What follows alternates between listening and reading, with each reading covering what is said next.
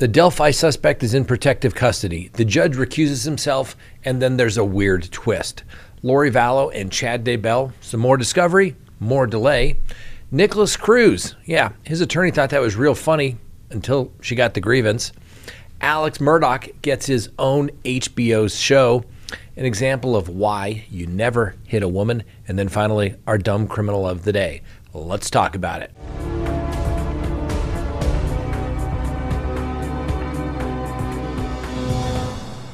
Good day, everyone. My name is Scott Reisch. This is Crime Talk. Thanks for joining us. You know the drill. Subscribe if you haven't, like if you do, hit that little bell for notifications. And remember, you can always listen to us anytime on any of your favorite podcasting apps. Before we get to the news of the day, let me tell you about the people that support us. If you have someone that you would like to check out. If someone is not giving you that warm, fuzzy feeling, or if there's simply someone you just maybe want to welcome into your life, but you're not sure if you can trust them, then go to crimetalksearch.com where you can sign up for a background subscription service. And when you have that service, you can conduct as many background checks as you would like, and you can cancel at any time. But when you have that subscription and you type in that name, literally a background check is being conducted while you wait. The results are going to be emailed to you and you can have it in your possession. And it's going to have information as to whether somebody is married, divorced, where they live, do they have a criminal history, are they required to register for some list somewhere? Things you want to know. Go to crimetalksearch.com. You'll be happy you did. All right, let's go ahead and open the docket for November 4th of 2022. All right, the Carroll County Circuit Judge Benjamin Diener recused himself from the Delphi murder case shortly after announcing that the accused killer, Richard Allen, would be transferred to an undisclosed state facility for his own protection, aka protective custody. Yes, the court apparently finds that the defendant is in imminent danger of serious bodily injury or death or represents a substantial threat to the safety of others, the judge's order concluded. And due to a toxic and harmful insistence on public information about the defendants and this particular case, the court said, quote, the public's bloodlust for information before it exists is extremely dangerous. Hmm. Apparently, all public servants administering this action do not feel safe and are not protected. Huh. Well, that's interesting, isn't it? You're a judge. You should probably say you don't have to under Indiana law, apparently, why you want to recuse yourself, but why not? And it goes back to why is everything being sealed these days on cases what they think are some big news item? I mean, I hate to say it, but yes, it's interesting. But these cases happen every single day. But somehow, when the news gets a, a, into their cycle, that uh, we can't uh, have the information, which only makes people want the information more because people think that you're hiding something. All right, so people who aren't familiar with it, Indiana law enforcement announced Monday the arrest of uh, Mr. Allen, who has been charged with uh, two counts of murder in connection with the 2017 death of Abby Williams and Libby German. Now, police found the bodies of these young ladies back on February of 2017 near the abandoned Monon High Bridge in Delphi after they took an afternoon hike the previous day. So, the Indiana Supreme Court, in regards to the recusal issue, said that uh, trial judges are allowed to recuse themselves for a variety of reasons, although the judge does not have to explain why they're recusing themselves. Obviously, in most situations, if there's some appearance of impropriety or the judge just thinks, I can't be fair and impartial in this particular case, he has a duty to recuse himself. So be it. It's also reported that the Indiana Supreme Court is set to appoint uh, Allen County Judge Fran Gull as a special judge to sit on this particular case. Now, meanwhile, a hearing is still scheduled for November 22nd to determine if probable cause that was presented in the affidavit uh, exists, and also to determine whether it shall remain sealed. We will have to wait and see. So, where the twist comes in is that apparently Mr. Kline, while in custody, has been cooperating with the Indiana State Police in regards to their investigation, and he's obviously trying to cut a deal in his own case to reduce any charges that he may face. Now the question becomes, how does he know Mr. Allen, the you know CVS pharmacist who's been charged in this double homicide? Well, officers insisting that the case was still active and they're leaving the door open for other charges.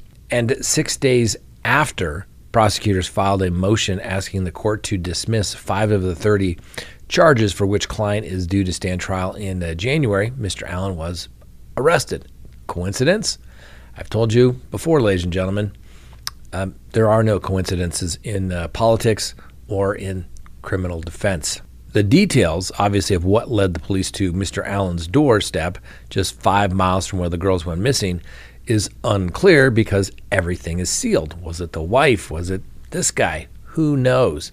An unusual situation indeed, but hopefully that will all come to light at that hearing on November 22nd. Now, one of the reasons for the uh, sealing may be that the probable cause affidavit names one or more suspects that have not been charged. That's clearly a possibility. We just don't know. But Mr. Kline, who is obviously uh, in custody, was temporarily released into the custody of the Indiana State Police the same day that the officers began a five week search in the Wabash River. Now, meanwhile, there's a transcript of Kline's 2020 police interview, and the law enforcement in that interview never suspected Kline of being the bridge guy you know, the guy the, in the video walking. That uh, footage uh, retrieved from uh, Libby's phone uh, were convinced that he was protecting the uh, true killer's identity. So the transcript shows that when Kline denied knowing who killed the girls, well, they put him on a polygraph test. Apparently, he didn't fare so well. And then material collected from multiple devices owned by Mr. Kline and seized by police in February 2020 apparently sparked one of the largest um, investigations regarding images related to minor girls in the uh, Indiana state history. Now, investigators accused him of grooming multiple underage girls, some as young as seven, using a fake social media account and usernames across platforms that included Snapchat, Kik, Instagram, and Meet Me.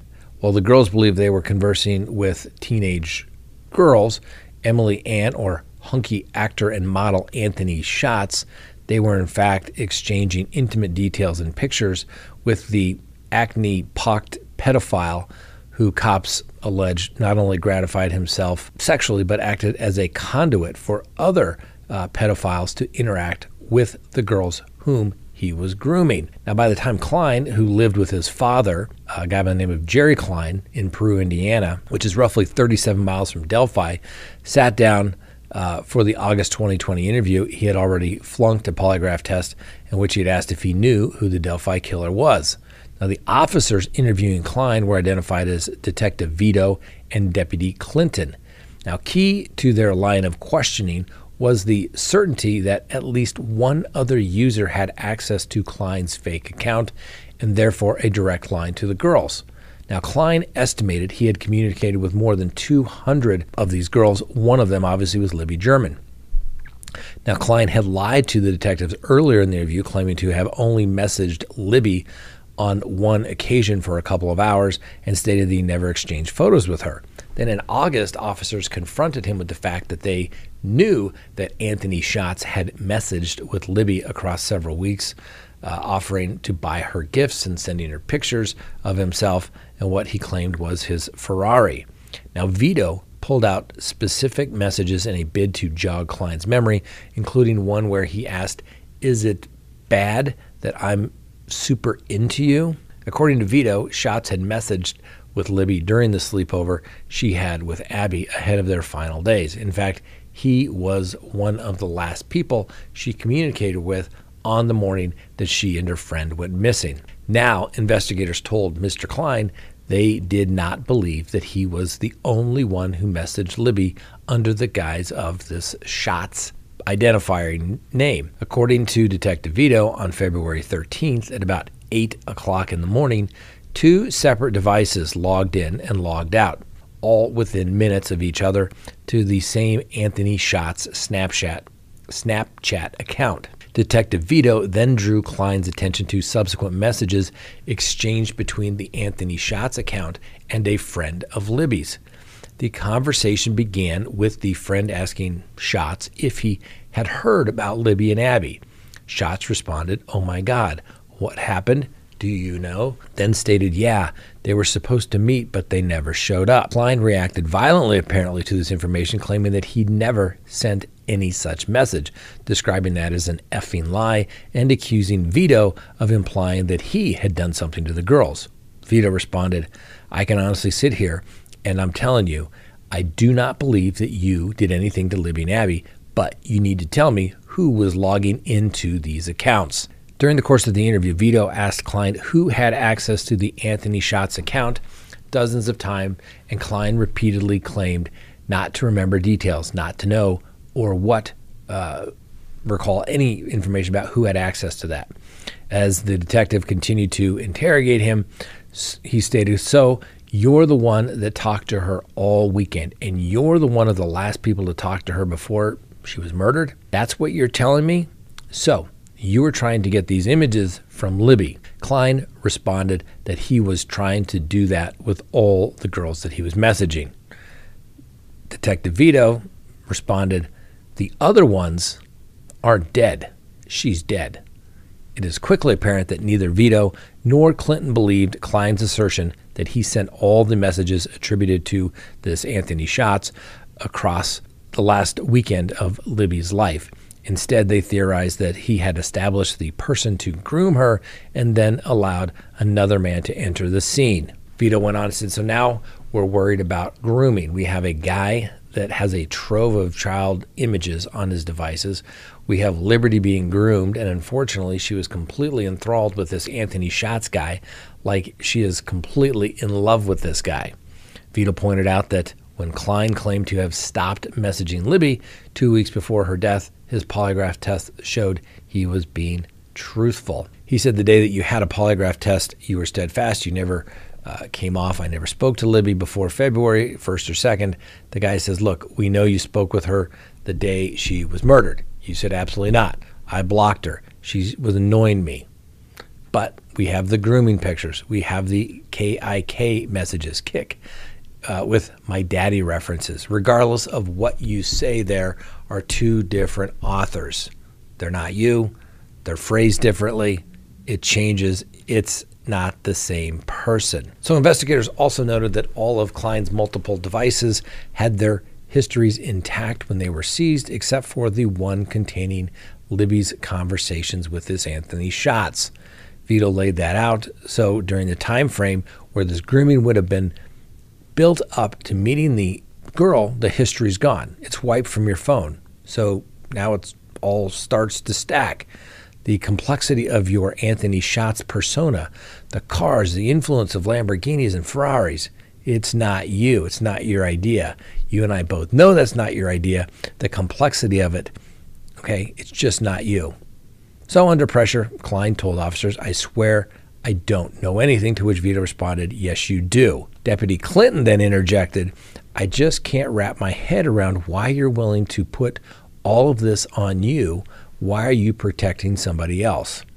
Kline, clearly rattled, said, You think I know who killed them? They responded, Absolutely. Kline said, Nope, I just don't understand why you're protecting the person. Was it simply that Libby just said, Hey, I'm going to be at the high bridge, and you told somebody?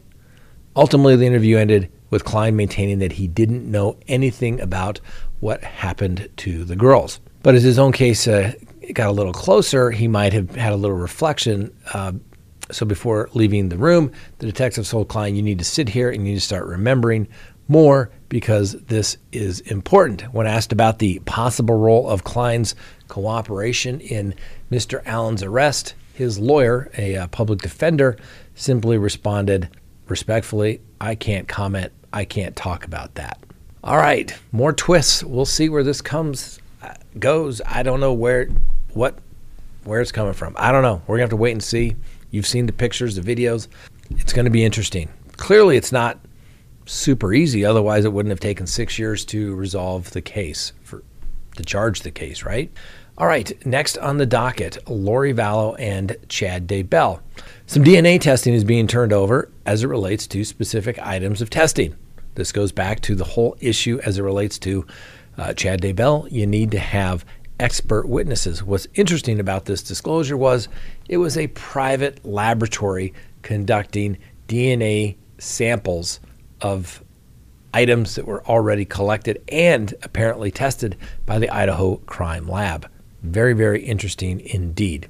And then November 9th, which is uh, next Wednesday, there's a telephonic status conference as it relates to Lori Vallow's competency. It's not being conducted in person, and as far as we know, she is at the state mental health hospital. So, my guess is, and it's a guess, so take it for what it's worth, I don't think that she'll be joining us anytime soon. Hopefully, I am wrong. We want her to be restored, get well, etc., so that we can then prosecute her, correct? Well, we'll have to wait and see. Like I said, these mental health professionals that work at the state health department, they've seen malingering, they can identify it. So if that's the case, then they will obviously ferret that out. We'll keep you updated. Next on the docket, yeah, it's all fun and games until you get caught on video. That's right. Tamara Curtis, who is one of Nikolas's Cruz defense counsel, apparently is being investigated due to an inquiry based upon her behavior in court. A Florida bar spokesperson revealed a day after Mr. Cruz was sentenced to life in prison and obviously avoided the death penalty as a result of him um, killing 17 people and injuring 17 more at the uh, Marjory Stoneman uh, Douglas High School uh, back in 2018. In the video, take a look at it. Curtis can be seen first a, a spot on the camera set up at a point uh, to a colleague beside her. Then Miss Curtis, her colleague, and Cruz appear to discuss this camera before Curtis waves without looking at it. She then decides to press her middle finger up against her face, seemingly as a joke, and she laughs with Mr. Cruz. Her colleague appears to be uh, not so amused and moves away, kind of moves on awkwardly. Well, the Broward County Circuit Judge um, referenced the defense team's behavior after the defense team accused the victim's family of personally attacking them. Uh, the defense counsel stated, I did my job, and every member of this team did our job, and we should not be personally attacked for that.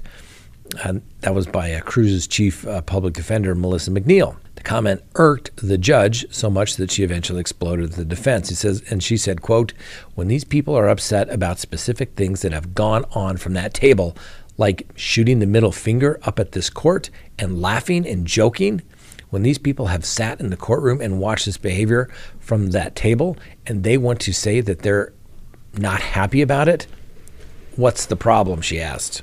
So let's be realistic here. Completely unprofessional conduct in court. These attorneys should have behaved better. They're professionals, for God's sake. You, they did their job. They got the result their client wanted. They got the result they wanted. They shouldn't have done anything whatsoever. They should have just taken it instead of making a mockery of it. Is this going to result in this attorney being disbarred? Pretty unlikely. Clearly, it's unprofessional conduct, something you expect higher levels of conduct from, but sometimes you get people caught in the heat of the moment. Not going to excuse it. It's wrong. Uh, she's probably going to get some sort of written admonishment from the bar. Let's face it, we've said this before. You're a criminal defense attorney. You got to have thick skin. Bottom line, in this particular situation, they were the most hated person in the courtroom for representing the despised and the damned in this particular case, Mr. Cruz. He's probably number two in this particular case. Let's face it, it comes with the job, and you have to do it better and cleaner, so that's not the issue.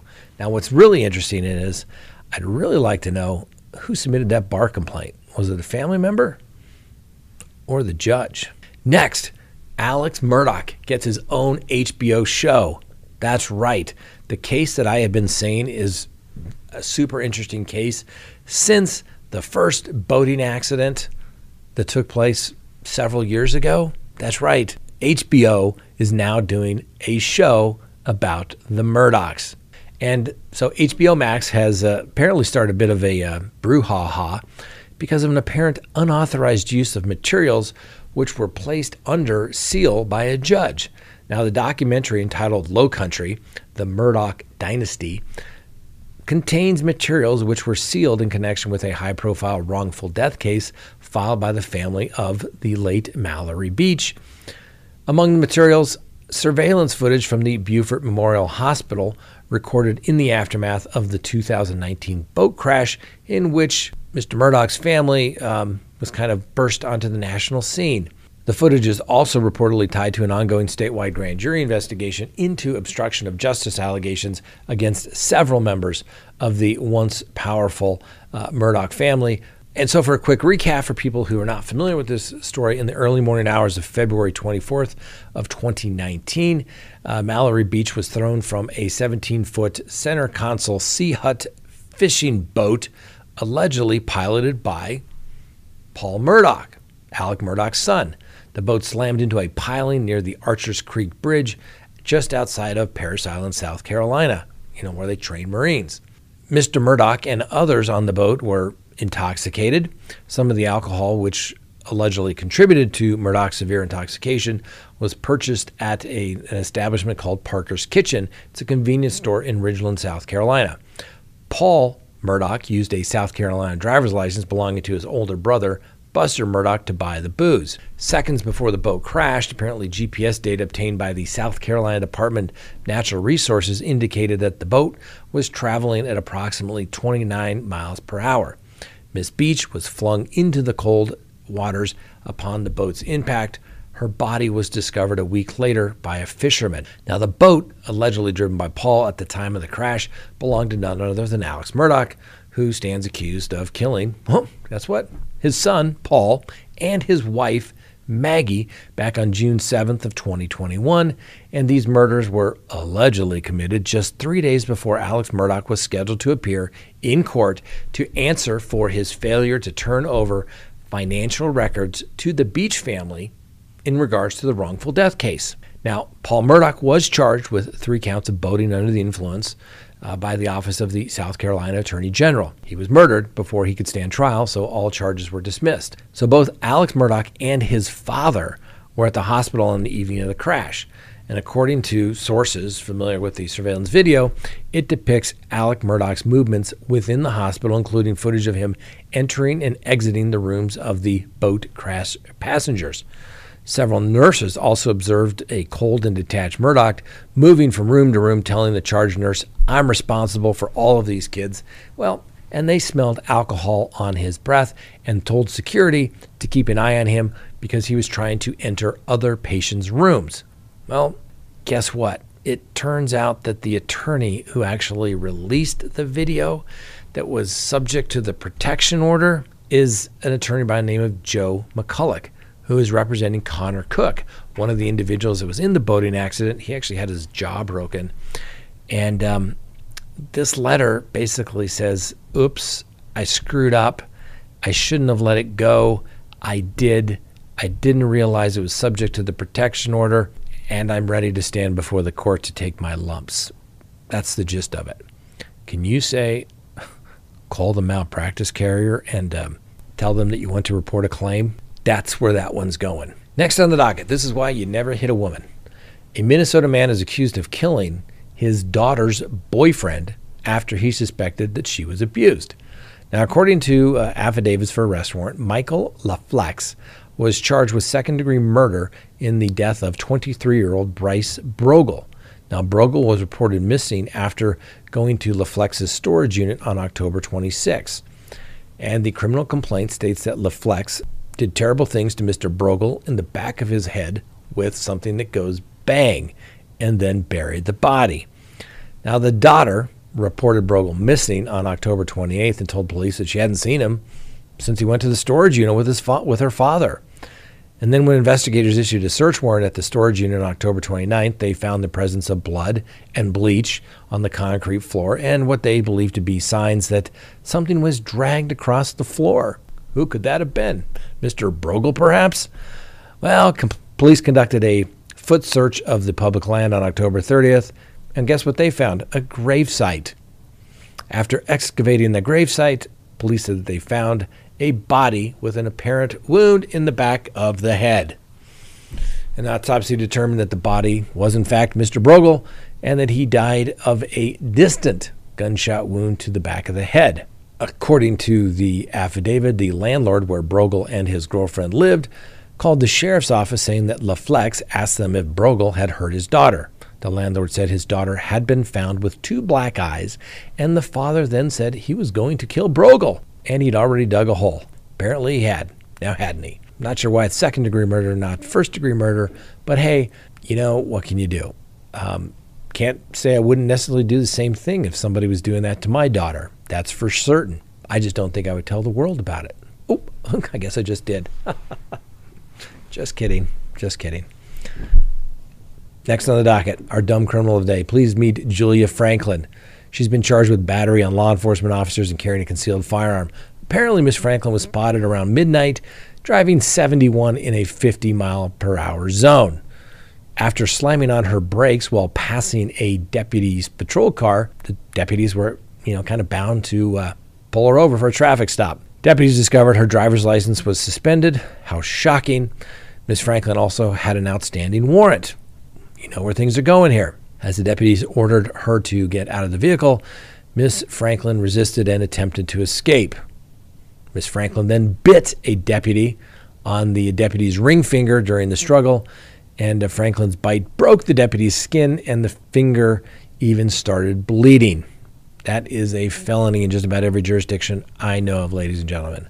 I had a case once where my client was resisting, and the deputy cut himself on his own handcuffs during the struggle, had to get a band aid, but it was charged as a felony assault on a peace officer because you can't go around assaulting police. Deputies found a firearm inside of Miss Franklin's purse, and Franklin didn't have a license to carry the firearm. So things just went bad to worse. Just shows you, ladies and gentlemen, poor driving. It is a gateway crime, okay? Um, way back when, I used to always take traffic cases. And people say, Why are you still taking traffic cases? I said, You know what? If these people aren't going to follow the traffic laws, they're not going to follow any other law. And I had so many clients, little traffic case. Next thing you know, we're working our way up all the way to the big time, and they're getting charged with murder. Traffic, ladies and gentlemen, remember that. All right, thanks for watching. Have a wonderful day. Hope you enjoyed the show. We'll see you next time on Crime Talk.